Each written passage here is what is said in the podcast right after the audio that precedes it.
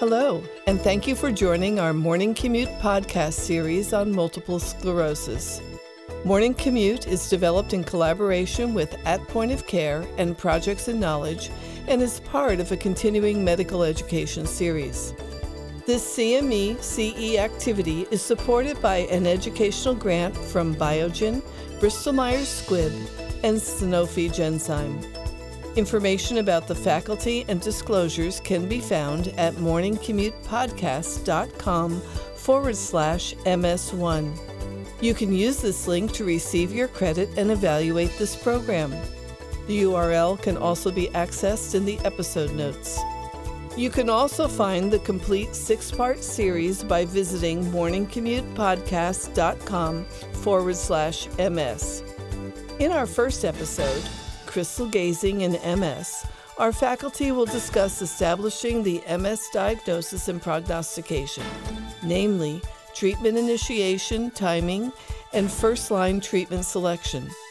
What forms the basis for this? How do clinicians determine an MS patient's long term or short term prognosis? Does it take a crystal ball? I'm your host, Candace Hoffman, managing editor of Morning Commute. We are joined by Dr. Fred Lublin, who is a Saunders Family Professor of Neurology and Director of the Corinne Goldsmith Dickinson Center for Multiple Sclerosis at Mount Sinai Medical Center in New York City. And by Dr. Robert Bermel, a neurologist in the Neurological Institute's Mellen Center for Multiple Sclerosis at the Cleveland Clinic in Ohio. Dr. Lublin will begin our discussion. Well, welcome to Crystal Gazing and Multiple Sclerosis. I'm joined on this podcast by Dr. Rob Bermel from Cleveland Clinic. Welcome, Rob. Oh, thanks so much, Fred. It's great to talk to you today. So, we're going to start out with a conversation about diagnosis of MS. So, we, as a medical community, have been diagnosing MS since the 1860s when Charcot first put together the clinical features and correlated them with the pathology of MS back when neurologists not only did clinical work, but they did autopsies also. In the recent era, we have codified the diagnostic uh, guidelines for MS or what's called the McDonald criteria. They have a longer name, but that doesn't matter. Starting in 2001, and then uh, modifying them in 2005, and a big modification in 2010, and another modification in 2017 with each of these iterative modifications, we made it easier to diagnose multiple sclerosis. And so there's a, there's a couple of principles, and I want to ask Rob to go through how we do it now. But the big point that one wants to make right away is the McDonald criteria are for diagnosing multiple sclerosis, not differentially diagnosing multiple sclerosis. The criteria we use are to confirm MS but they don't necessarily rule out other causes for the same sort of phenomena. And this is why at the end of every diagnostic criteria, there's a caveat there that there be no better diagnosis. So, so Rob, why don't you take us through a bit about, about what McDonald's all about now after 2017? No, yeah, thank you, Fred. It's uh, I think that establishing the diagnosis is the really most important foundation of establishing uh, a treatment relationship with a patient with MS. And so we talk about the evolution of our treatment philosophies over time and how um, we, of course, prioritize early treatment of MS. And now, um, really, the entire field is moving towards um, early, highly effective treatment of MS. Um, but it's tough to make that leap with any given patient to say, listen, I'm going to start a highly effective agent as early as possible with usually pretty significant immunomodulatory mechanism of action, unless you've confidently established the diagnosis. And so you talked about how really the, the sensitivity of the McDonald or the international panel criteria has um, ratcheted up over the years so that we're identifying as many cases of MS as possible in situations where MS exists but that's always a balance between the sensitivity of the criteria and the specificity of the criteria. And as you point out, these criteria, the McDonald criteria, are built for patients who have a typical clinically isolated syndrome useful for predicting the future risk of MS. So we really can't apply them in a situation, for instance, where somebody comes to us with an abnormal brain MRI and no neurological symptoms and says, "Do I have MS?" Um, the McDonald criteria, you know, do not apply uh, in that situation. In patients who have non-specific neurological symptoms, uh, such as numbness and tingling, they don't apply. Uh, and so you really have to only apply them in that situation where people have a typical clinically isolated syndrome. And then um, what's useful, I think, is that the criteria actually have become a little bit easier to use over the years. And so in 2017, um, one thing, uh, one uh, key piece of the criteria is that you can use a single brain MRI scan to demonstrate dissemination in time. So that is a combination of enhancing and non enhancing lesions on the same scan. Uh, and the other major criterion uh, that I think is helpful is that the return of cerebrospinal fluid. So being able to use um, evidence of oligoclonal bands in the spinal fluid as uh, to meet criteria for dissemination in time in somebody who has uh, typical clinically isolated syndrome and a brain MRI that's consistent with MS, then uh, you can make a diagnosis at that early time point. And I think the addition of CSF, you know, Fred, I'll be interested to hear your thoughts on this, but the addition of CSF simplifies things a little bit because it really, I think, went back to encouraging people to check spinal fluid for that evidence of intrathecal antibody synthesis that that helps to support the diagnosis. And my own personal feeling is that um, we see so many different reasons for why people could have white spots on brain scans these days that the specificity of most brain MRI scans in most um, people's hands is not very high. And, and so I like the addition of spinal fluid. I'd be interested to hear what you think about that. So it, it's changed our practice. We weren't doing a lot of LPs and only doing them when we really thought that we needed additional information. Uh, but since 2017, when they added on oligoclonal bands, um, it's, it's, it's a surrogate for time. It doesn't really tell you anything about dissemination in time. Uh, but instead of dissemination in time, we've been doing more spinal taps. And I think I agree with you. I think it's a good thing. I think it helps us in, in codifying the diagnosis. Uh, one of the issues, well, two, I want to follow up on what you said. One was I want to highlight the importance of what you said about a typical clinically isolated syndrome, first attack, meaning an optic neuritis, an inflammatory brainstem cerebellar uh, syndrome, or a partial myelitis. Those really are the ones that, that the McDonald were built off of. And the other things, as you discussed, less clear cut neurologic presentations, uh, you can't use McDonald for those. You know, you need to come up with better evidence for, for uh, diagnosing. And, and one of the things that's happened as we made it easier to diagnose MS, we've also made it easier to misdiagnose MS. And, and in 2017, we took this up in the paper in a way we hadn't done in the in the prior uh, revisions of the criteria. Uh, and misdiagnosis has become a, a, major issue. Wouldn't you agree? For sure. I mean, uh, I'm reminded uh, a lot of the work of Andy Solomon looking into this issue of misdiagnosis and MS. Um, and it really is it underlies this entire concept of if your goal is to predict the future or this idea of crystal gazing you need to first have a solid diagnosis and that if you're going to base your predictions on how someone's going to do and which therapy would be best to start you need to do that on a uh, on a solidly established diagnosis and that involves doing a lot of the work that's not in the diagnostic criteria, but being a neurologist, right? It's making sure that you've excluded other um, etiologies and that there are exam findings that fit, and, and that if there are other things that don't fit, that you've effectively tracked those down and have adequate explanations for them if, if they're atypical before assigning a diagnosis of MS. And so all of oligoclonal bands are not unique to multiple sclerosis, but in terms of, of lessening the risk of misdiagnosis, I think they're very helpful in that regard. And it is an important issue, and it's been brought up many times now uh, that easier diagnosis can lead to misdiagnosis. And in terms of looking at differential diagnosis, which McDonald doesn't do, uh, there's there's a very good paper. It actually came out after McDonald 2005 when we put in, as always, the caveat that there be no better diagnosis. We got some pushback from the community uh, saying, well, okay, top, stop telling us about this caveat and give us some guidelines.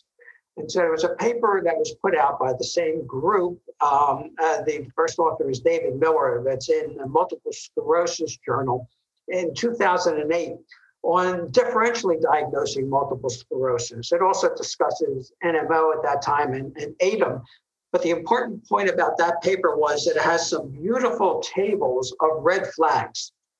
You know, red flags both clinically and on MRI that should make you think that maybe you should be diagnosed with something else other than MS. And so I, I recommend that Miller paper from 2008 uh, to our listeners because I think it's very helpful for, in terms of differential diagnosis of MS. I completely agree that I actually provide that reference to all of the residents when I give a talk about diagnosis uh, of MS because I think those tables are so helpful to have in terms of the relative incongruence of some of those red flags with the diagnosis of MS. It's it's really helpful and puts everything in perspective.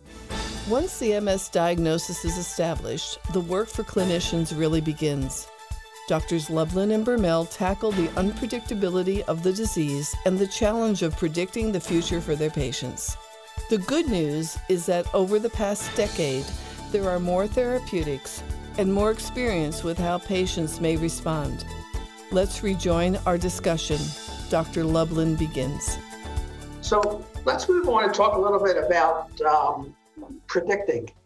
Uh, um, uh, Aaron Miller has a good slide on this, and I forget whose quote it was, whether it was Yogi Berra or one of the physicists, where it says, predicting is difficult, especially in the future.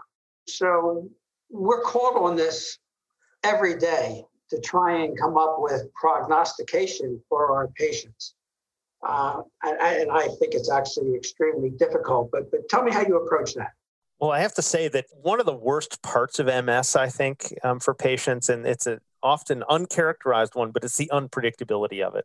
Between the heterogeneity of MS, that is, it affects you know people in many different ways, um, and the unpredictability of it. You know, what's going to happen to me in the future?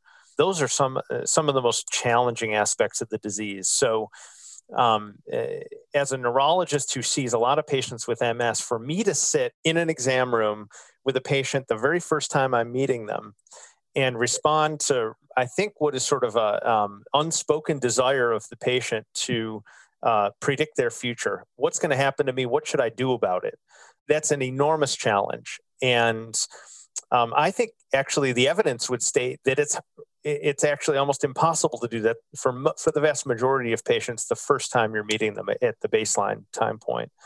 Um, it gets easier over time after the first year and certainly the first few years of um, seeing someone. But the other thing I'd like to bring up is the historical perspective here of the difference that has evolved over time between the natural history of MS, that is, what would happen to a person um, if we just watch their disease and the modifiable nature of the disease in modern times with the newer highly effective therapies. So, really, since the approval of the first usable highly effective therapy, natalizumab, uh, in, in the mid 2000s, the ability to influence that natural history made this in some ways all that more all that much more important right? So of course it would be useful for patients to know what was going to happen to them. If you could sit down with a patient in 1990 and tell them that they're likely to go on to become pretty disabled within 5 years maybe they would change what house they live in single floor dwelling ramp access things like that.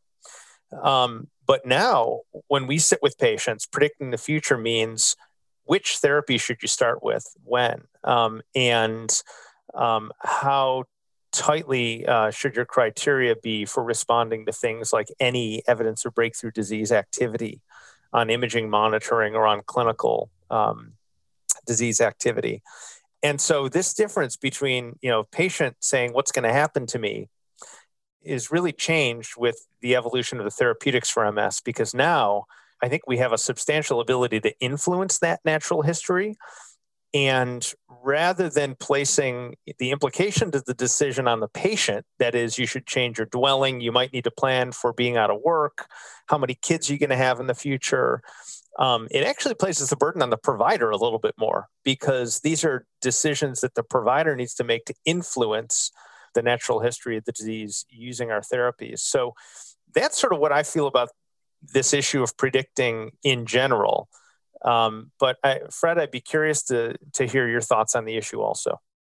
So I'm much more optimistic when I talk to a patient now about what the outcome is going to be. I mean, like much more optimistic than I was even 10 years ago, and certainly more than, than 25 years ago before we had uh, any of these therapies. Um, uh, but, but I am perplexed by this issue of individual prediction, where I, I think there's lots of people out there who think they can. I can't. So I can predict for a group, right? Younger does better than older, and women do better than men. And you know, sensory onset does better than motor or cerebellar onset, and Caucasians do better than any other race. But that's all for groups. And for individuals, not so much. And I think you you you highlight this issue of of how we pick our therapies. Um, because we have so many. Uh, and one of them is your guess as to what their prognosis is. And I say your guess because it's hard to know. I mean, we do it off of you know how much activity we've seen. Although as we get people earlier and earlier, uh, there's less activity to gauge by. Uh, what their MRIs look like, but but there are approximations for any given individual. And and of course we will get more data on this um, uh, your center is leading one study that's going to look at how we choose therapies. Uh, and I think the Hopkins folks are looking at another, and we'll come back to that uh, later in this podcast. But I think that will, will help us, uh, not so much necessarily in prognosis, but just in determining how we pick a therapy. Uh, but I think the prognostic issue is is is really a very difficult one. And the other thing I'm thinking about, which I guess is experiential, because you were talking about how you changed, and this is an important thing. The natural history has changed. It used to be said that 50% of individuals would go on to secondary progressive MS over about 10 years. And now no one's looked at this really formally, but the number's much, much lower, just anecdotally. Uh, and, and, one of the concerns that was raised early on in the treatment era was well, if you're stopping relapses, could the patient continue to progress beneath that just as part of progressive disease, which you may not be um, having any effect on? And I don't think that's the case. Just anecdotally, I think there are people just once they start on therapy are really doing, you know, uh, spectacularly well for the most part. What do you think? Yeah, definitely higher percentages of patients doing spectacularly well. I mean, I always I think there were a category of people that did very very well even on our first platform therapies on, on the interferons and glatiramer, but it was a um, relatively small percentage of people, and and now we can assure uh, really many many more of our patients. I think uh, that we're going to have a treatment option for them that's going to um, adequately suppress um, disease activity. Um, you know, take away this unpredictability of you know, am I going to have a relapse in the next few months? Um, uh, and uh, really, hopefully, push off that occurrence of that highly feared occurrence of secondary progressive MS, um, like you talk about. Remember to claim your CME CE credits and evaluate this podcast by visiting Morning Commute Podcast forward slash MS1. Let's rejoin Doctors Lublin and Bermel now as they turn again to prognostication. As therapeutics have evolved, has predictive modeling evolved as well? Is a neurofilament light biomarker the crystal ball to see into the future of MS prognoses? Dr. Bermel addresses this question. You know, I, I find myself asking whether there's anything that we should be adding to our predictive modeling. So, you know, I use the same things. It sounds like you do, Fred, which is demographics, um, disease activity, maybe if I can sort of um, uh, spot with my own eye on a scan that someone has brain atrophy or brain volume loss at a young age that that looks out of the ordinary for me, maybe I would use that as a um, as a relatively crude measure of early negative prognosis. But um, there are not that many things, like you said, that that can predict outcome over the long haul in any single individual. I think, I guess, about this biomarker, this neurofilament light biomarker, um, as it's uh, emerging as uh, something that's being currently validated in the field of MS, and wondering whether you think that is going to be useful at baseline to predict whether somebody is going to um, have a tougher time with MS. Uh, or not, but it seems to be the closest thing to a biomarker that we might have, and I'm at least intrigued by it. Yeah, I share your intrigue. I, I'm I'm having some difficulties in trying to figure out what it's saying us. You know, biologically, it ought to be telling us about axonal damage, and I think that's what it does. But it looks to correlate thus far better with, say, acute inflammatory attacks than with progressive disease.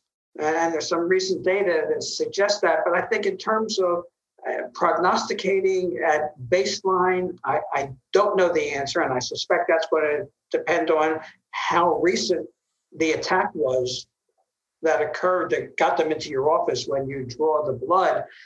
Um, I, I'm most hopeful of it as a measure of response to therapy. And I think that that may be a maybe its most useful metric in terms of um, dealing with MS because and if that holds up, that would really be very important because it would broaden your ability to look at to choose agents um, and in some ways maybe even um, obviate this conundrum that we have of choosing between highly effective therapy versus you know maybe moderately effective therapies with better safety um, if we can get an ongoing metric that you've turned off disease activity. You think it may be able to do that? Yeah i think that you know this question of how do we monitor our patients uh, over time is uh, become a really tough one. I know you and i have had conversations over the years about these criteria that have been labeled, you know, for instance, NEDA, you know, no evidence of disease activity. Um, and it, there are uh, sort of critiques of those on both sides. One would be that, um, well, uh, is an unachievable um, outcome measure, that if you try to suppress all relapses, all uh, new MRI lesions, and all disability progression, even if you select just relapsing remitting MS, um, uh, that that's uh, unachievable. Basically, people saw it as unrealistic, and there was a whole category of people who said, "Well, our monitoring techniques are not sensitive enough. That basically, even if you do a good job controlling lesions and relapses and clinical disability progression, measured by EDSS, as crudely as that would be done in clinic, um, that you're still missing." elements that are going to be uh, driving disease progression onto the surface. And so people felt that maybe other things should be added to the criteria, such as uh, brain atrophy measure or a cognitive measure or a quality of life measure or a biomarker uh, of something like axonal degeneration. And that's where neurofilament might come in. Personally, I think that as our therapies have gotten better, our standards um, have increased, and uh, we have higher standards for control of the disease now, certainly, than we used to. I think that I remain really hopeful that we're going to get some solid validation data out of the NFL blood test, that we're going to find a place to use it. Um, and certainly, I think it's has face validity, right? Like having nerve parts floating around in your blood is probably not a good thing. Uh, and so, we're not dealing with an issue of face validity here. That's easy, but we are dealing with an issue of what level is normal versus abnormal. That number is likely different for people of different ages um, because neurofilament level goes up um, over as people age. Uh, it may be different for people of different body mass as well. So, um, having more blood volume to um, dilute the neurofilaments may actually mean that a lower number in larger individuals is more significant than it would be in uh, in people of uh, of lower body mass. So I think there's lots of complexities to be worked out here, but thankfully there's some large scale validation studies uh, that are happening when we talk about this idea of predicting, I sort of think of my ability to predict in terms of uh, dividing my patients into maybe three different categories. One would be the most severe disease, one would be the most mild disease, and then the other is the kind of large group in the middle. And I've always thought that I'm best at predicting, identifying people who have severe disease, um, even though none of the three categories I'll acknowledge um, do I have a, a, great ability to predict? But if any, uh, it seems like the ones with more severe disease uh, are the easier to pull out. So it's the people who are hospitalized at their first attack and have a suboptimal um, recovery or subtotal recovery from their first attack or first couple of attacks. It kind of goes back to Brian Weinshenker's original papers about you know people with more frequent disease activity in the form of relapses or MRI lesions or early disability. Um, those I can kind of pick out pretty easily. The ones who are going to go on to have a benign disease course at the easier end of the spectrum uh, or the milder end of the spectrum, I think those are more challenging.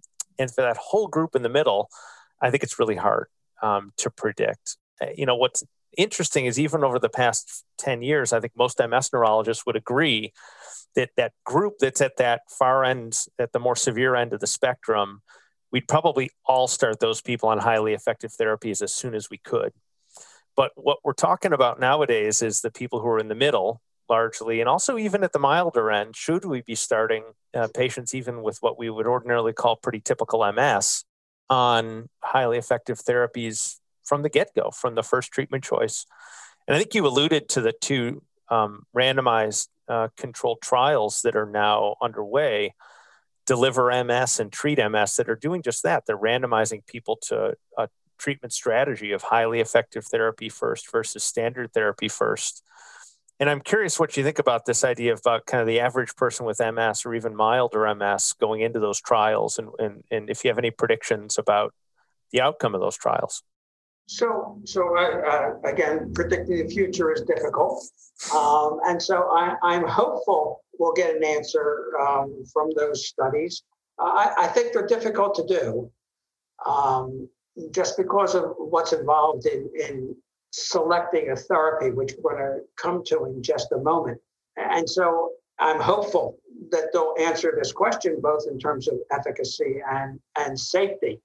Um, I, I, wanted to circle back to, to what you said about NEDA, because I think it's an aspirational goal uh, for us to think about, because the more of the disease we can turn off, the better people are going to do.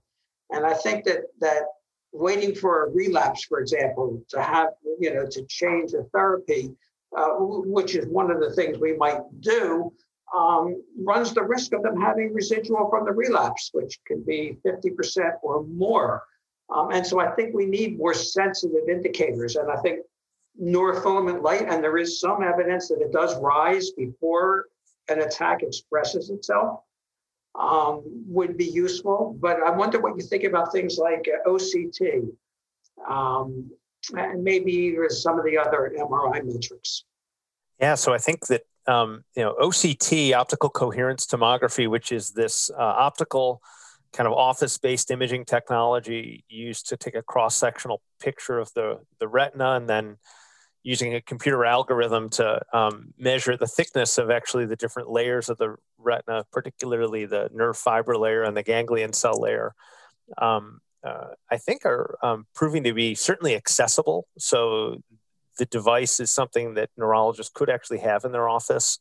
Um, and what's interesting is it definitely is uh, goes down over time in MS. So the retinal nerve fiber layer, the ganglion cell layer um, loss is somewhere between one and two microns per year uh, over overall. If you look at patients with MS, but in patients who have disease activity, they lose more RNFL uh, than that per year. And in, in particular, if somebody has an attack of acute optic neuritis, they might lose 10 microns or even more of their RNFL. But even if they have disease activity elsewhere in the CNS, they tend to have accelerated decline of the RNFL and of the ganglion cell layer. So that um, you know, monitoring that, say on a yearly basis or or so, could potentially lend some predictive value or help to select patients who are um, experiencing more uh, nerve cell loss and should be identified potentially for more highly effective therapies if they're not on them already. I think other advanced MRI techniques um, also potentially hold promise, but it's difficult to standardize them. So I would say brain volume loss or brain atrophy is the closest one over time. And even that's a very noisy measure, meaning in a given patient, the fluctuations that you might see day to day, month by month, year to year might outweigh any disease based fluctuations that we see. But there are people in our field doing some pretty cool work looking at subdivisions of brain atrophy. For instance, thalamic atrophy as an MS specific atrophy that, that holds up pretty tightly over time. Um, so, hopeful that we could use some of those things in the future to help monitor, um, but um, perhaps not immediately ready for prime time. So, are there data that show that you can alter the course of OCT loss uh, in a clinical trial?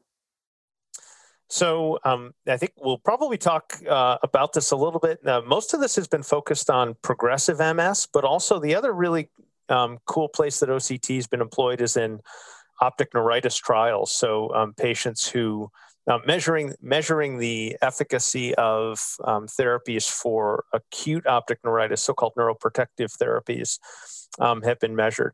And so, you know, OCT has been mostly utilized in clinical trials in in this regard. We've not looked in particular at, like for instance, large groups of patients monitored with OCT on highly effective therapies versus standard efficacy therapies, or patients who um, go on to accrue disability versus those who don't. For instance, in large scale observational studies, those would be great studies to do that the field could really use. A diagnosis of MS can loom large for patients. How do you choose the right therapy for the right patient? How do you manage your patient's expectations? Let's rejoin Doctors Lublin and Bermel as they bring the discussion into the clinic. Okay. So let's let's talk a little bit about the, the factors involved in. We talked about the factors involved in prognosis. Let's about the the, the factors involved in choosing a therapy uh, for a patient. So, patient sits down with you. You've made a diagnosis that they need to be treated. Um, how do you how do you approach that with patient? What are the things you want to talk to them about to get their feelings and let them know your feelings about choosing the therapy? Yeah, the framework that I would say, you know, it's kind of labeled shared decision making, but this means that you do need to ask the patient what's important to them. And I sort of use the um, analogy that uh, the patient's the CEO of their life and I'm their chief medical advisor. Uh, and so they're the ones who have to make the decision ultimately and live with the decision. But we do get a lot of patients, the vast majority of patients at our center, as you do, I'm sure, who come to us for expert advice and guidance. Um, and so that means they want not just the facts laid out, but they would like some advice about things as well. And that means integrating the latest evidence. So personally, I try to um, elicit some thoughts from the patient about um, uh, what they've heard about MS in the past? Do they know anybody with MS or have any relatives with MS? What have they read or heard about the disease modifying therapies? Do they have any initial thoughts on those? Some of the patients that I see have already been to one neurologist, and so they'll have had an initial conversation. If they've not already heard this talk before, we tend to follow the AAN um, recommendations and break uh, the conversation of diagnosis and treatment recommendations up into two different visits. That's the other big point, is that it's a lot to digest a diagnosis and have a conversation about treatment all in one visit. The patient's typically kind of overwhelmed. So at you know at that first visit, I'll typically outline some of my principles. Um, and typically we'll introduce the idea that research exists also, if, especially if there are clinical trials the patient might fit into and then say, hey, why don't you think about some of these principles? You know, get used to the idea that we're going to treat your MS. It's going to try to achieve a goal of suppressing the disease activity. We're going to monitor you over time. We've got choices about which medication to start. And let's meet back up in a week or two and talk about some of the specifics. Yeah, we agree with that. We try to do it in two visits. And, and the only thing that dissuades that is the people coming from a, a large distance. Although now with, with telehealth, we've actually done, you know, like an initial in-person visit and then have the, the DMT talk um, via telehealth because you're talking, right? You're not really doing any further examination.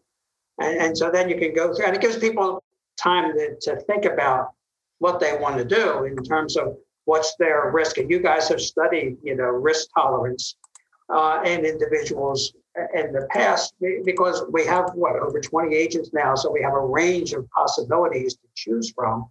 Uh, it makes for a long and, and complicated discussion, and the, the skill on the on the clinician is to make it understandable, to to look around the room that you're discussing it with, and making sure that someone, it's not necessarily everyone, is getting it. You know, because sometimes someone is so overwhelmed by what's going on that you know that they really can't necessarily process the information. Um, but then you need to think about, you know, well, what what do they want to do? How how risk averse? What's their safety? And then we have the, you know, the screening labs that also make an effect, JC antibody status and prior hepatitis status and uh, things of that sort. And another one that's a big one for us, of course, our modal patient is a young woman who's thinking about starting or continuing a family. And pregnancy planning is, is complicated. So I think yeah. these are all factors that lead to a very large conversation. It's incredibly complicated. Uh, and uh, one of the reasons why, yeah, breaking it up into two visits, I think is helpful is to, at the very first time you're meeting somebody, establish a diagnosis and then have very serious conversations about things like their uh, family planning ambitions and um, uh, and their priorities about safety and efficacy and things are uh, it, that's it's just a lot and it's it's overwhelming. I think actually this establishing this kind of relationship with people though and establishing a trust with patients whereby um, you can actually have an empathic approach to them and be able to um, uh, through questions sort out their priorities and what's most important to them even with just asking a very open ended question like what's most important to you? Um, that they may answer any way. You know some people would say well it's most important that i'm around for my kids or um, we we just got married we really want to start a family or i really you know uh, it's important to me that i finish out my 30 years working for the airline that i work for. I've had all kinds of answers to this question and it kicks off uh, a relationship that hopefully is going to be a long-term relationship between you and the patient a therapeutic relationship where you can guide them through this uncertainty that we've been focusing on today. You know we acknowledge that we can't predict the future with perfection but um, we can at least be a partner to the patient on that journey and hopefully help them to make um, the best choices every step of the way for each epoch of their journey with MS, um, uh, even in um, the absence of perfect information. That, that, that's a great way to, to sum up this, this conversation on crystal gazing. and I'll just add that, that what's really exciting is that MS is at the leading edge of neurotherapeutics we really have excellent treatments for relapsing forms of MS. Uh, and, and, we have so much more to offer our patients now than we did in the future. So, so Rob, thank you very much for this great conversation, and thank you to our listeners. No, thank you so much, Fred. And thank you for joining us today. Remember to visit morningcommutepodcast.com forward slash MS1 to receive your credit and evaluate this program. In our next podcast in this series, Dr. Patricia Coyle from the Department of Neurology at Stony Brook University and Dr. John Rinker from the University of Alabama Birmingham will be discussing current perspectives on treatment escalation. That podcast, Switching Tracks in MS Timing and Direction, can be found at morningcommutepodcast.com forward slash MS2. And you can find all the podcasts in the six part series at morningcommutepodcast.com forward slash MS.